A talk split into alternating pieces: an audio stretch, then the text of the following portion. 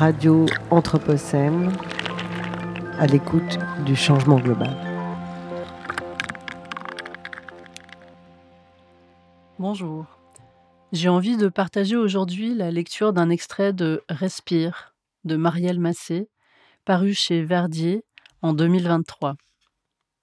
À la respiration, c'est vrai, il faut tout un monde. Respirer, c'est éprouver que l'on doit le fonctionnement de son organisme à beaucoup d'autres, qui nous le doivent à leur tour. Nous respirons le dehors, et le dehors respire, nous respire, et se respire en nous. Ce n'est pas seulement que l'air pénètre le corps et en ressorte, et que le monde ainsi nous traverse, passant au sas de chacun. C'est que la vie chimique tout entière repose sur ce métabolisme bien plus grand que chacun des corps qui y prend part, qui en prend sa part. L'air que les corps respirent n'est pas une réalité purement géologique ou minérale. C'est le résultat de l'expiration d'autres vivants, leur exhalaison, leurs déchets.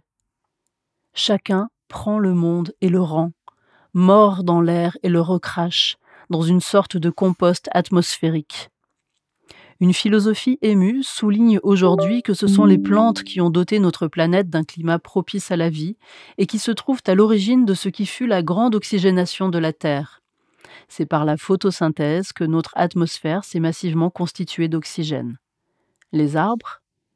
Leur expiration est notre inspiration.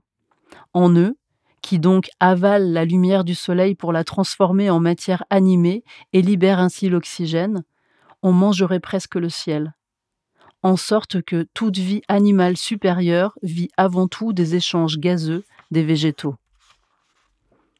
Les cultures asiatiques, la japonaise en particulier, conçoivent les nuages, les nuées, la rosée, les brumes et les brouillards comme la respiration de la nature. Sa respiration ou sa transpiration, étirée en vapeur de milliards de gouttelettes.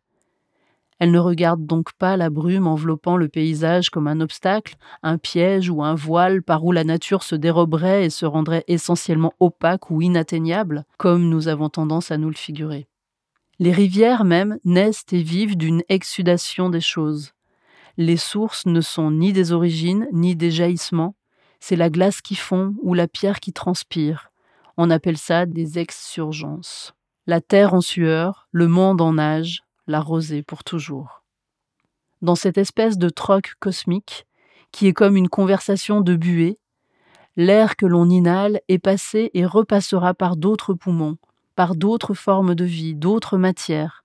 De même que l'eau que l'on boit, comme Gilles Clément s'amuse à le rappeler, a été non seulement bue, mais pissée plusieurs fois, passée par toutes sortes d'organismes, vivants ou pas, mais tous pris dans la circulation de la vie. Ça respire quand on respire. Ça s'entrepénètre et s'entrefiltre et se tamise et s'entrevit. Et s'abîme et s'étouffe et se pollue mutuellement, évidemment. Les lichens urbains, par exemple, suffoquent littéralement sous la respiration humaine. C'est à la surface de toute personne, de toute chose vivante, l'ouverture et l'entretien d'une zone critique.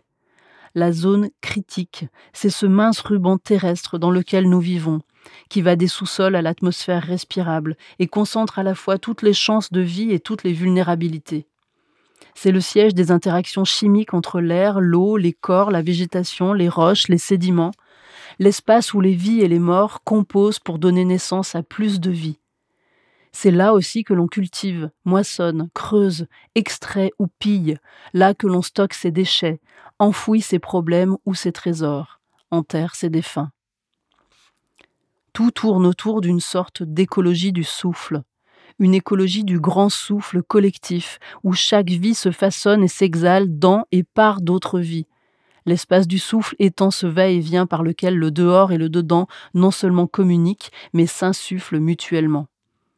Et où s'impose cette conviction que vivre, c'est toujours vivre de voir le fait même de la vie à ce que l'on reçoit d'autres vivants et de corps morts et de choses, ou à ce que l'on en pille. On vit de tout, même de ce qui nous fait mourir. On vit de, donc, et pour, et par, et à travers, et parmi. On vit prépositionnellement, jamais seul, ni simplement de soi-même, mais dans des compositions et à force de liens, bons ou mauvais. Cette structure de dépendance appelle d'ailleurs en face une prise de responsabilité, à la fois hospitalité et engagement envers la vie. Radio Anthropocène, à l'écoute du changement global.